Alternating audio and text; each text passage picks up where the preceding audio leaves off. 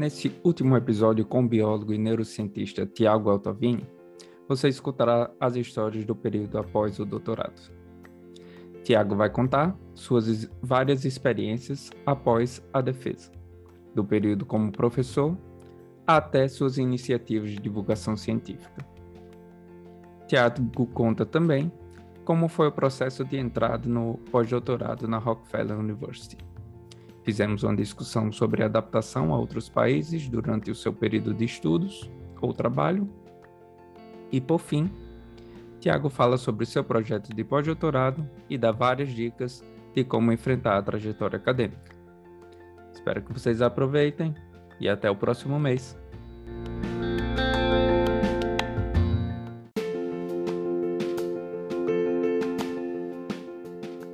Finalizando o doutorado agora, como é que o que é que estava passando pela sua cabeça? O que você queria fazer no futuro? Você queria pois é. outra é. pausa? Como é que é? O, acho que a transição, o fim do doutorado e o meu começo no, no pós-doutorado foi talvez uma das etapas mais, mais erráticas ainda, mais ainda do que entre o mestrado e o doutorado. É, quando eu estava no final do meu doutorado, eu já estava meio que fazendo uma transição de volta para Brasília e estava passando bastante tempo lá. Às vezes eu passava um mês lá, aí ia para Natal, passava um mês em Natal, depois dois meses em Brasília, me escrevendo a tese e para cá e para lá. No que era o meu último semestre do doutorado, eu arrumei um emprego na Universidade Católica de Brasília para dar aula. Comecei a dar aula lá. Foi uma experiência intensa. É, eu já tinha dado aula antes na, na na pós-graduação, tanto no mestrado como no doutorado, o requisito das bolsas, né, que a gente consegue. É, tinha dado algumas aulas. Aí consegui esse negócio na Católica de Brasília e eu entrei lá para substituir um professor que tinha saído depois que o semestre já tinha começado. Então eles já tinham tido assim umas duas ou três semanas de aula e o cara saiu e eles precisavam contratar alguém rápido. E foi uma loucura, porque eu peguei passei na seleção, só que eu peguei quatro turmas, eram três de fundamentos de fisiologia e uma turma de fisiologia biomédica. Ao todo, acho que eu tinha uns 150 alunos. Caraca. E tive que escrever ementa, planejar aula, fazer aula, fazer apresentação de slide, tudo isso com o semestre já começado. Foi intenso, foi difícil, mas eu gostei muito. Eu, eu, aí, aí que, eu, que eu entendi também o quanto que eu gostava de, de sala de aula. Uhum. E de ter essa relação com os alunos, com o aluno de graduação, foi muito legal. E aí eu estava muito animado com isso. Chegou no final do ano, lá para dezembro, eu já estava com esse plano bem formado na minha cabeça. Eu vou terminar em janeiro, vou defender meu doutorado em Natal, faço a mudança de vez para Brasília, vou ficar aqui na Católica. Quando eles me contrataram, foi num contrato temporário, mas já numa conversa de, ah, se, se der certo, se for bem, a gente renova e, e efetiva você. E aí, começo de dezembro, acho que foi, de 2015, é, a coordenadora da biologia lá da Católica me ligou, falou assim: Ah, Thiago, você pode vir aqui, sei lá, na quinta-feira pra gente fazer uma reunião, não sei o quê. E, eu, e aí eu já tava feliz da vida, né? Falei, massa, a gente vai conversar sobre o semestre que vem, que disciplinas que eu vou dar, como é, como é que isso tudo vai, vai funcionar e tal. Cheguei lá para essa reunião, entrei na sala, tava ela sentada na mesa e um cara do lado. Aí ela ela vira para mim e fala assim: Ah, Thiago, esse aqui é o fulano de tal, é representante do RH, a gente está aqui para conversar sobre o seu desligamento. Oh. Aí eu, como assim? Eu, eu, eu, fiquei, nossa, eu fiquei sem chão na hora, me senti mal. Falei, como assim que aconteceu? Aí ela, ela tava muito mal com aquela situação. É, me, me, assegurou que assim, que eu tinha feito um trabalho muito bom, um trabalho excelente, que os alunos tinham gostado, o departamento também. O problema era que a gente estava ali em 2015, o Brasil começando a entrar num período de, de recessão na economia, as coisas estavam começando a ficar difíceis depois de toda aquela aqueles problemas de 2013. E os alunos, muito aluno que estava também, os alunos tinham menos dinheiro, as famílias tinham menos dinheiro, os alunos estavam pegando menos disciplina. E numa faculdade particular, isso quer dizer menos dinheiro entrando no ano que vem. Então, as diretorias tinham aumentado a carga horária dos professores de todos os professores, em duas, quatro horas, alguma coisa assim.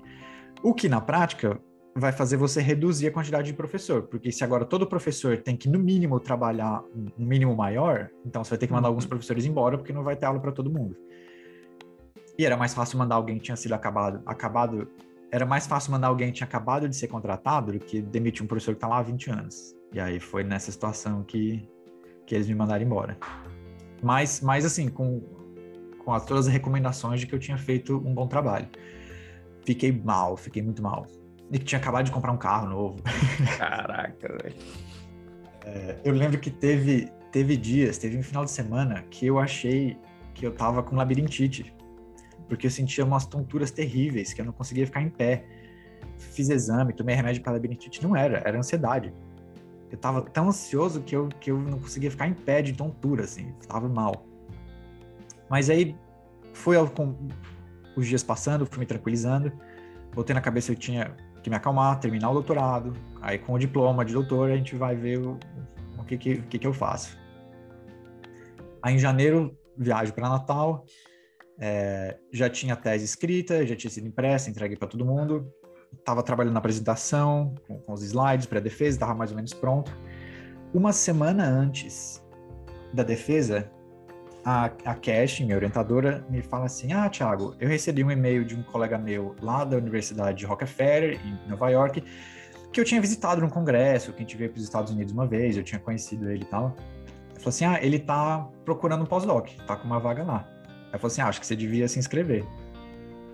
E eu pensei, né, esse até parece, né, que eu vou que eu vou passar por uma fazer pós-doc na Rockefeller. Mas já que eu tô, não tenho nada, tô desempregado, pensei, ah, eu preciso de qualquer forma, preciso aqui organizar meu currículo, começar a treinar essas entrevistas, vou me inscrever, mas assim, sem pretensão nenhuma, quase certeza de que não que eu não tinha chance. Isso uma semana antes. Mandei a carta, mandei meu currículo, Aí, uns dois, três dias depois, eles falaram: Ah, Thiago, a gente gostou do seu currículo, vamos agendar uma entrevista. A gente quer agendar uma entrevista logo. Agendaram a entrevista para um dia antes da minha defesa. Eu já tava uma, uma pilha de nervo. Aí fiz a entrevista pro, pro pós-doc aqui um dia antes. O que acabou sendo bom, porque foi meio que uma um treino para defesa. Eles fizeram um monte de perguntas sobre o meu projeto e tal, e foi meio que uma prévia da, da minha defesa, assim. Uhum. É, e a entrevista com três professores da Rockefeller, assim, sentados atrás da câmera. Passei mais de uma hora falando e eles, assim, sérios. Tipo, aquela poker face, assim. Eu não tinha ideia. Acabou a entrevista eu pensava, caramba, eu não tenho ideia de se eu fui bem ou se me acharam um, um idiota. É... E aí fiquei um pouco desanimado. Falei, ah, falei pra, pra casting, falei, ah, não sei como é que foi, acho que não foi muito bem, vamos ver o que eles falam, vou, vou me preocupar agora com a defesa. No, no dia seguinte defendi, Aí eu passei só mais uns dois, três dias em Natal, assim, e voltei para Brasília. E eu sei que foi coisa de uma semana, dez dias depois da minha defesa, recebi um e-mail da Rockefeller me oferecendo a vaga. E aí eu fui, aqueles, aqueles dois meses de dezembro, final de janeiro, foi uma montanha russa muito louca, assim, na minha vida. Caraca, Deus. Onde eu fui de estar num, num, convencido de que eu ia morar num, num, num, bairro de subúrbio em Brasília, dando aula na Católica, uma, uma, uma vidinha lá tranquila lá, para ser demitido, para ficar ansioso, para pensar, caramba, vou ter que vender meu carro para pagar o aluguel, para terminar o doutorado, para conseguir uma, uma vaga e caramba, vou me mudar para os Estados Unidos, Nova York. muito rápido e muito louco. Que doido, é. Né? E, e acho, daí olhando para trás, acho interessante, porque eu tenho certeza que se eu não tivesse sido mandado embora da Católica, se eu tivesse aquela vaga de professor, eu não teria me inscrito para esse pós-doutorado aqui. Uhum. Porque eu tinha na minha cabeça que eu não tinha chance de, de conseguir ele. Então eu não ia nem tentar. Uhum. Então, obrigado, Universidade Católica de Brasília, por me demitir. Caraca, velho. É interessante que foi uma seleção relativamente pequena, né? Só uma entrevista mas... Foi, eu fiquei impressionado. Até às vezes hoje aqui, eu tô aqui há seis anos agora, é, eu ainda às vezes me pergunto por que, que eles deram para mim essa vaga. Não sei o que, que eles viram em mim, mas estou aqui até agora. Eu, quando apliquei para os meus é, primeiros. para o meu primeiro pós-doutorado, foi nesse esquema, assim, tipo, ah, tenho que treinar, né? Vai. É. Eu sei que vai demorar, vai ser um processo e a minha falta de noção para que se eu tinha ou não chance era tão grande, foi que na vaga que eu peguei, nas primeiras duas entrevistas eu tava completamente relaxado, porque eu não vou passar, né, nesse negócio. Aham. Aí quando eu fui convidada pra última, eu, eita porra, eu tenho chance. tá Foi ficando única sério. foi, foi a única entrevista que eu fiquei, é, tipo, nervoso, né, pra, pra entrevista. Porque eu tinha chance, eu tava na final. Mas é engraçado essas coisas. E você, você, como foi pra você? Era um pessoal que você já tinha algum contato, assim? Que Não. você conhecia, te conhecia? Nada? Cara, É, foi muito legal. no. Assim. Eu tentei oito vagas, recebi resposta de umas três. Aí fui para a seleção e fui selecionado nessas três e escolhi essa, né? É, da Holanda. Mas é, foi muito. Foi muito ingênuo todo o processo. Tipo, essa da Holanda que eu peguei tinha sido uma indicação de Rodrigo Pavão Aham. e Camille, que Camille tinha feito o doutorado na Holanda e ela tinha tido esse professor como orientador, com, não como orientador, mas como professor de uma disciplina. E ela disse que eu era um cara fantástico. É, e Pavão falou a mesma coisa quando veio visitar ela, tal. Na época eles estavam juntos. É, bateu papo com ele, tal. Pô, o cara é gente boa pra caramba. Aí, como eu tinha tido uma experiência um pouco traumática no- na Suécia durante o doutorado, gente boa era o que eu tava procurando. Aham. Tipo, a, a pergunta científica em si não era tão relevante para mim. Eu queria estar num país que eu tivesse é, boas condições de vida, um- uma boa rotina e que fosse um chefe massa. Aí pronto. Eu não tinha pesquisado, tipo, quase nada sobre o que esse cara tinha feito. Eu só apliquei. Aí quando ele me chamou, ah, vou começar a ver quem é esse cara e tal. Meu irmão, quando eu fui no Google Escola dele, eu, caraca, esse cara é um monstro. Aí eu fiquei tipo, é, mas doido é, é quem dá, não é quem pede, não. Exatamente. É. E foi, foi, no fim das contas, foi bom não saber direito, então, né? Onde você tava se Com metendo. certeza, com certeza. Abaixou o meu nível de, de ansiedade pro mínimo, porque eu É. sem perspectiva, né? Sem. É. Não, não construir aquela. é, é, aquelas ondas de expectativas sobre o que iria acontecer, né? Cara, isso que você está falando, eu acho isso muito importante, quero enfatizar isso também, é, que não é só experiência minha, mas de colegas que eu tive na graduação, no mestrado, no doutorado.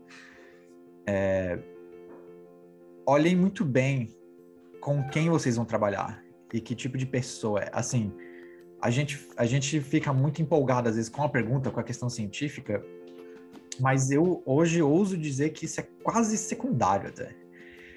Pense em qual ambiente você quer trabalhar, com que tipo de gente você quer trabalhar, que que é, é, é muito bom, é muito importante trabalhar com gente que você se dá bem, no lugar que você gosta de estar, no lugar que você gosta de todo dia e, e a ciência vai, vai, vai sair, vai funcionar bem se você estiver feliz, estiver, como você está falando, estiver trabalhando com gente que você gosta.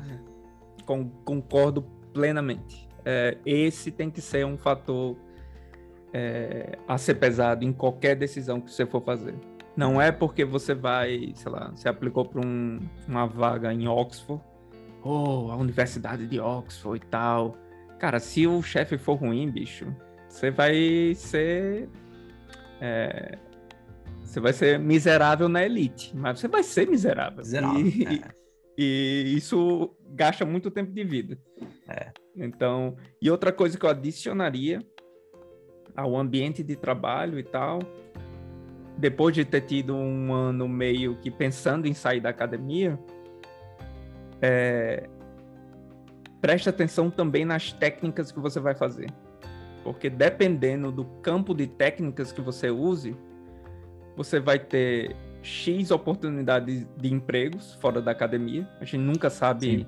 o quão longo vai ser nossa, é, nossa experiência na academia.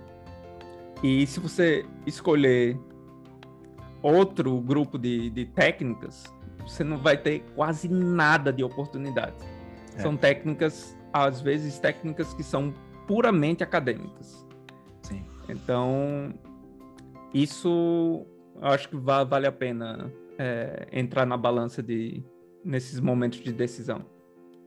É, não, eu, eu também acho. Acho que é bom ter, por mais que você esteja bem resolvido, eu, eu até hoje ainda estou bem resolvido, assim, de que a, a, o meu plano A, o meu plano principal é continuar a academia, mas eu estou sempre revisando e pensando, ah, se eu quisesse sair, o que, que eu sei fazer? O que, que eu tenho a oferecer para uma, uma, empresa de biotecnologia, para uma startup, para trabalhar na indústria, o que que, que, que eu tenho para oferecer e ter certeza que eu tenho alguma coisa para uhum. oferecer para fora. Eu acho importante também. É. E como é que foi a saída para Nova York? Ah, mandar para Nova York para mim foi muito legal. Eu estava muito animado. É, eu tinha vindo, como eu falei, eu tinha vindo. Eu fui por uma vez para Washington para um congresso da SFN, da Society for Neuroscience. E aí de lá eu vim em 2014 isso. É, vim passar uns dois, passei acho que dois ou três dias em Nova York, onde eu conheci a, o pessoal da Rockefeller e mas vim mais para conhecer a cidade eu amei, gostei muito da cidade. Quando eu me mudei para cá, me senti em casa imediatamente, assim. É uma cidade muito, muito tem uma energia muito intensa, assim, é meio caótico, é intenso. Nem todo mundo gosta, mas eu eu gostei bastante. E a, a universidade, a, a, Rockefeller é um lugar muito bom para trabalhar. É, tem, não é, tem uma certa fama com ela e não é à toa. É, tem muito a ver com dinheiro, se você for olhar. Uma vez eu lembro que eu fui olhar o endowment, que é o, o, o capital principal que as, as, universidades têm de doação investido, e o da Rockefeller é muito bom, então queria uma situação onde muitos os professores eles têm um, uma espécie de orçamento é, que a universidade oferece todo ano para manter as operações básicas, que é o contrário da maioria das, das universidades fora do Brasil, né? nos Estados Unidos, acho que na Europa também, o professor está sempre tentando conseguir um grant, conseguir uma verba, e que dessa verba ele tem que pagar para manter o laboratório dele na universidade, pagar algumas contas, pagar o aluguel do espaço e pagar o salário dele mesmo, às vezes. Hum. E, e, na a Rockefeller tem um, um, tanto capital, tanto dinheiro investido e consegue viver da renda desse capital que a gente não passa por isso. Então é um ambiente relativamente tranquilo. Claro, sempre depende do laboratório e do, do seu supervisor. Tem, mesmo no ambiente desse, tem professor que consegue criar o terror dentro do laboratório. Sempre tem. Pois é. é. Mas para mim foi legal. Eu, eu vim trabalhar com. Eu trabalho aqui com o, o. Foi interessante ter essa conexão. Eu vim trabalhar com o Charles Gilbert, que fez parte de um comitê de avaliação do Instituto do Cérebro. Tem um comitê internacional que fez algumas viagens assim para o uhum. instituto. E eu não conheci ele dessas vezes. Uma vez que ele foi para lá, eu não estava em Natal. É, mas a gente tinha um pouco essa conexão, assim. E aí vim de novo para cá, vim, vim, trabalhar com, continuo trabalhando com visão, né, voltei a trabalhar com primatas. É, passo hoje de novo com também nessa conseguir fazer essa coisa de novo de sair um pouco da zona de conforto. Trabalho com agora com o animal, o animal acordado, se comportando, enquanto eu estou fazendo registro de eletrofisiologia, aprendi aqui a fazer ressonância magnética funcional com o animal, é uma coisa muito louca treinar um animal para ficar dentro da máquina, acordado, é estressante pra caramba, mas, mas aprendi muita coisa é, aqui. E tem sido um projeto longo, que hoje me, já está me deixando um pouco angustiado, que agora há pouco tempo, fez seis anos que eu estou aqui, Ainda estou terminando um experimento com um animal para ter dados suficientes para publicar. Então, na esperança de, no final desse ano, talvez já ter um, um rascunho mais bem finalizado do, do, paper e ano que vem achar alguma outra coisa para fazer. Nossa.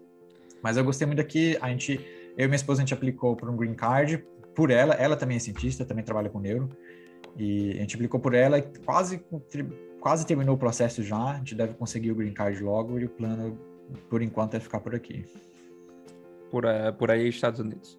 Sim, é. E de preferência em Nova York, se a gente conseguir. Uhum. Mas antes de pós-doutorado, pós o, o pós-doutorado, como é que você entrou nessa de podcast? Ah, então, isso foi a, a, a Luísa que me convidou, a Luísa que começou esse podcast, que é o, o Clube Sentimental. Ela é psicóloga e com outras amigas psicólogas, elas queriam fazer esse podcast sobre para falar sobre psicologia e saúde mental. É, começou com um time de, de, de, gente, aí teve uma, uma, mudança um tempo atrás, algumas pessoas saíram, outras entraram, e ela já tinha me falado, ela já tinha me chamado, acho que para participar de um episódio uma vez. Que ela, ela queria ter alguém para dar, às vezes, alguma base, falar mais de ciência ou de pesquisa com neurociência. E aí, quando teve essa mudança no time, há quase um ano atrás, ela me chamou para ser parte é, fixa. E eu já tinha aqui em Nova York participado, eu participei de um grupo de extensão científica, onde a gente dava palestras é, sobre a nossa área, cada um sobre sua área, para um público leigo, então ia em biblioteca, em escola, eu fui até em bar da, da palestra, foi um negócio bem legal. E eu gosto, eu gosto muito disso, acho que isso tem muito a ver também com por que eu gosto de dar aula. É, eu gosto desse engajamento com, com o público geral, com o público leigo, eu gosto de esse, esse problema de ter que pensar em formas de explicar a ciência que a gente faz. É... E aí, quando ela me chamou para o podcast, eu estava numa, numa fase entre projetos assim de extensão, tinha saído daquele grupo, não tinha nada em vista, e aí encaixou perfeito. Eu tava, tinha, tenho o tempo livre para fazer o podcast.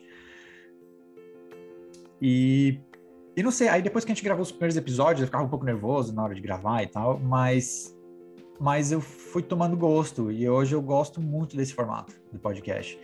Eu gosto muito desse negócio que a gente faz. Então, a gente tem.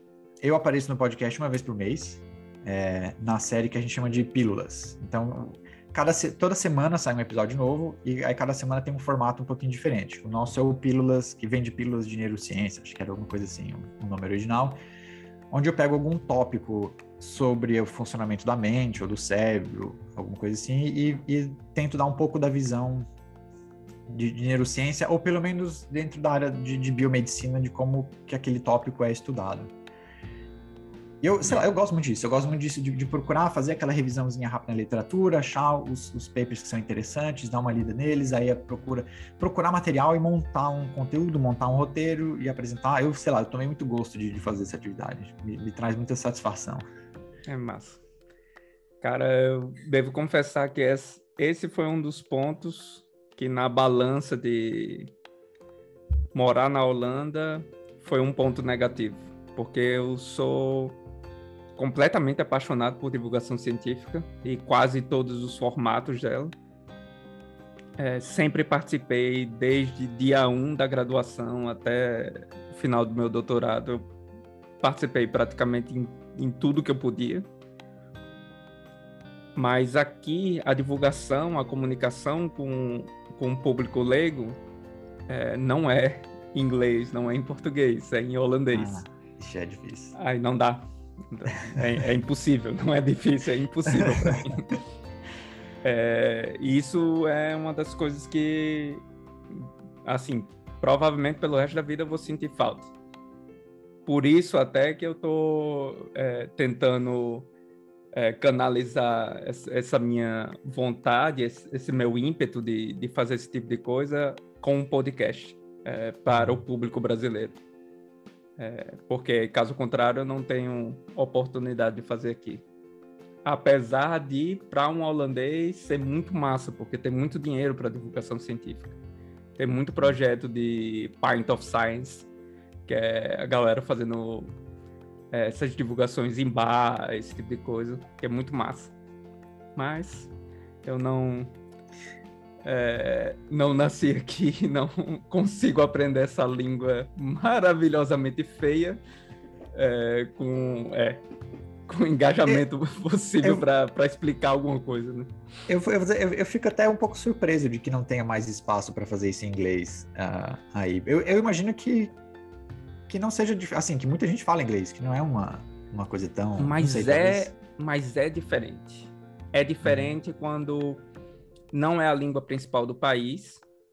E ah. por mais que as pessoas é, falem inglês, tipo, a Holanda tem o maior nível de inglês fora de um país de língua inglesa no mundo. É, e você literalmente consegue falar inglês com qualquer pessoa.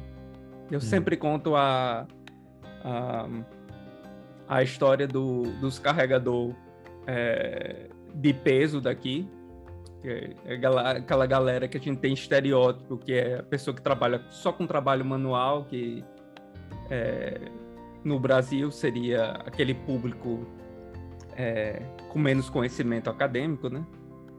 Mas os caras fizeram uma piada comigo em, em holandês. Eu, ah, desculpa, só falou inglês. Aí eles mudaram pro inglês, fizeram a mesma piada em inglês. Eu, caraca, velho. Legal. Tipo, isso é muito sensacional. É. é. Mas é. Você falando como segunda língua, não é tanta pessoa assim que tá aberta a receber um caminhão de informação nova em uma segunda língua, entendeu? É, não, acho que, acho que isso faz sentido. É, é. As pessoas sabem, mas assim, para o uso cotidiano, né? Aí você vai entrar numa de, de, divulgação científica, entrar em toda uma área científica, um monte de informação nova, termo novo, em outra língua, é, é, é. é mais complicado, é verdade. Mas é, faz parte. Qualquer decisão que você fizer na sua vida vai ter os pontos positivos e pontos negativos. Eu tô num país que, literalmente, na minha cidade, na cidade que eu moro, eu encontrei é, duas pessoas em situação de rua nos cinco anos que eu moro aqui. Então eu tenho uma qualidade de vida que provavelmente quase nenhum canto do planeta vai me oferecer, em termos de segurança, de condições sociais, de, de salário, de tudo. É, mas tem sempre os pontos negativos, né? É. Tô longe do Brasil e é. tô com a é. língua assim, que é linda, rapaz. Coisa... Mas faz parte. É, é, aqui, aqui já em Nova York a gente, eu, a gente tem mais esse problema, né? O nível de pobreza, de desigualdade que é maior, gente em situação de rua, com problema mental, é uma coisa que, que eles lidam muito mal, assim, que não conseguem resolver bem essas questões. Pois é.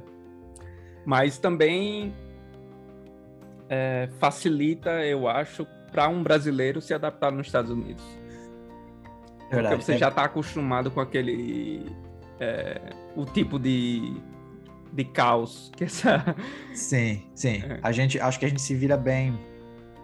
Alguém que vem, eu vejo isso aqui, é, gente que vem da Europa, de cidades menores da Europa, onde tudo funciona muito bem, organizado e limpo e não tem muita pobreza, ou até nos Estados Unidos, gente que vem do interior de cidades menores, as pessoas ficam um pouco chocadas com com o caos de um grande centro urbano.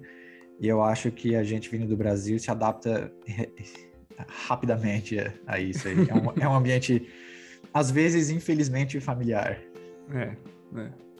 É, mas essa, essa questão toda, acho que eu, eu, me envolvi rápido aqui com essas coisas de, de divulgação e extensão científica, até por um pouco do que a gente falou antes, de como em Natal não participei muito, eu carregava um pouquinho uma culpa, assim, de não ter uhum. feito mais. Então aqui logo, as primeiras oportunidades que apareciam, eu já fui logo me envolvendo. Massa, cara. Eu gostaria de oficialmente aqui lhe parabenizar pela, pela, por essa participação, porque é muito, muito legal o modo que vocês conversam sobre temas é, interessantes e relevantes é, de uma forma bem tranquila, bem é, fácil de, de ser absorvida para. É, eu acho que é uma função muito importante que a academia em geral negligencia um pouco, né? Cara, é muito e é muito bom ouvir isso, porque eu acho que existe todo mundo que, que faz esse tipo de trabalho, existe uma uma ansiedade muito grande, um medo. Isso a gente traz da área acadêmica, que é uma área que as pessoas são muito críticas muitas com as outras. E eu entendo o porquê. A gente precisa ter, né, uma certa precisão uhum. científica. Mas existe um medo muito grande de falar besteira. eu tenho isso. Toda vez que a gente vai fazer um episódio, que eu tô preparando, que eu tô gravando, mesmo quando eu acho que ficou legal, depois que o episódio é lançado, eu fico ainda um dia ou dois pensando, caramba, alguém vai achar alguma coisa muito errada que eu falei ali e eu não tô sabendo ainda o que que é. Então a gente tem esse medo, porque na ciência a gente está sempre e é o nosso papel, eu entendo, é, criticar uns aos outros e procurar a falha no raciocínio e pensamento. É... Só que eu acho que existe uma forma mais humana e gentil de fazer isso, que às vezes não acontece na academia. É, e eu espero que o dia que alguém achar alguma coisa muito errada que eu falei, a pessoa tenha uma certa gentileza na hora de me corrigir. Porque eu aceito numa boa é, ser uhum. corrigido, tranquilamente. Sim, sim. É, é, é, muito verdade o que você falou. eu tava escutando essas duas semanas atrás o podcast de é, Lex Friedman e entrevistando é, Carl Deiseroff. Uhum.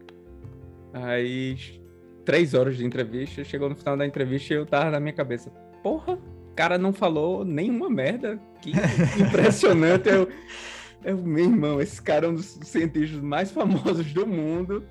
E tava eu aqui ativamente é. vendo se o cara tava falando besteira ou não. É impressionante. A gente tá sempre com esse radar ligado. Assim, é. né? é. Opa, falou coisa errada. Opa, opa. Mas faz parte. E aí, cara? Estamos aí com quase duas horas de entrevista. Quais são as dicas gerais que você daria assim para quem está defendendo doutorado, está pensando em ou ir para a indústria, ou ir para comércio, ou fazer um pós-doutorado. O que é que tu acha? Eu, eu acho que, que seja qual for a decisão que, que, que, as, que as pessoas tomam, é, é, é, importante sempre passar por um período de, de reflexão, olhar para si mesmo, um período de reflexão interno e você saber estar tá muito ciente de si mesmo, saber o porquê que você está tomando essa decisão. Tomar esse cuidado de não ir muito pela inércia, é, fazer as coisas. É, se você vai fazer um pós-doc, você vai se mudar, você vai para outro lugar, você vai trabalhar na indústria, pensar o, que está te motivando, o que está por trás daquilo. Isso é uma coisa que pode parecer muito boba e geral, eu acho, esse conselho, mas às vezes a gente demora um pouco para entender o, o, o, porquê que a gente está tomando uma, uma certa decisão. Uhum. É, e, e, manter a mente aberta. É, acho isso importante. Como falei, eu tô, tenho seguido na carreira acadêmica, tenho o meu plano principal ainda esse, mas eu estou sempre olhando o que mais que tem por aí. Sempre dou uma olhadinha no que, que as empresas estão contratando, que tipo de vaga existe fora da academia. É, você tem que saber. Para você saber que você quer uma coisa, você tem que ter considerado as outras. Não dá para ter certeza que você quer alguma coisa sem ter considerado de verdade fazer outras coisas é, diferentes. E, e academia, isso é umas coisas que eu sempre falei também para as pessoas, academia, fazer um doutorado, uma coisa assim, isso tem que te servir para abrir portas, certo? Você não, as pessoas entram às vezes um pouco nessa numa cabeça de, ah, se eu fiz mestrado agora eu tenho que fazer um doutorado, um, um pós-doc, eu tenho que ficar porque senão eu falhei, eu fracassei na carreira acadêmica, e a pessoa vira meio que um escravo desse caminho acadêmico, e não é assim, você faz, você quer fazer um doutorado, faz porque você tem alguma coisa interessante que você quer pesquisar, porque você achou um laboratório legal que você quer trabalhar, mas é aquilo, é uma fase, aquilo acabou sem, sem assumir que você tem que continuar ali. É. É, é, existe para abrir a mente, para abrir portas, e não para fechar. É, concordo plenamente. A gente tem um pouco de dificuldade de pensar dessa forma no Brasil, acredito eu, porque as oportunidades fora da academia são raras. É. É, são restritas a um ou dois estados no, no país inteiro e realmente você tem essa cultura acadêmica de não é mestrado, doutorado, pós-doutorado e tentar ser professor porque você não tem outra saída. É. Mas uma das coisas bonitas da ciência é que ela não tem fronteiras não. Então você não precisa se restringir às suas decisões e, e suas expectativas só ao país de origem. Sim. É, você pode ter experiências fora é, e pode trazer a, várias ideias de volta para o país se você quer é, morar no seu país de origem. É. Não, acho isso você falou muito importante. Com todos os, os as partes ruins assim de, de ter de, dificuldade de conseguir emprego, não vai ganhar muito dinheiro e não tem muito é, muito investimento em ciência. A, a grande vantagem para mim da ciência também é, concordo exatamente com o que você falou, é, é, estabelecer esse diálogo que ultrapassa a fronteira de países. Assim. Cara, eu gostaria de agradecer muito, muito obrigado pela, pela participação. E é isso aí. Eu que Valeu. agradeço. É, obrigado, obrigado aos elogios aí no nosso podcast. É, fico feliz. Acho muito legal que você tenha ouvido e não tenha sido por mim que você descobriu que você estava ouvindo já. E acho que esse, esse trabalho que está fazendo também é muito legal. Acho que isso é uma ferramenta muito legal para quem está no Brasil hoje, na área acadêmica, em qualquer estágio que seja, poder ouvir as diferentes experiências. Assim. Ouçam todos os episódios aí do, desse, desse podcast para ver o, o, que, que te serve e o que, que não te serve. Tem coisa que eu, que eu tô falando aqui que não vai te servir, tá tudo certo também. Ouça os outros episódios. É, exatamente. Cada um é cada um e o que é bom de escutar a experiência alheia é que você pode é, absorver ou não é, nas, é. Suas, no, nas suas decisões, né? Exato. Pois tá. Valeu, cara. Valeu. Até a próxima. Até mais.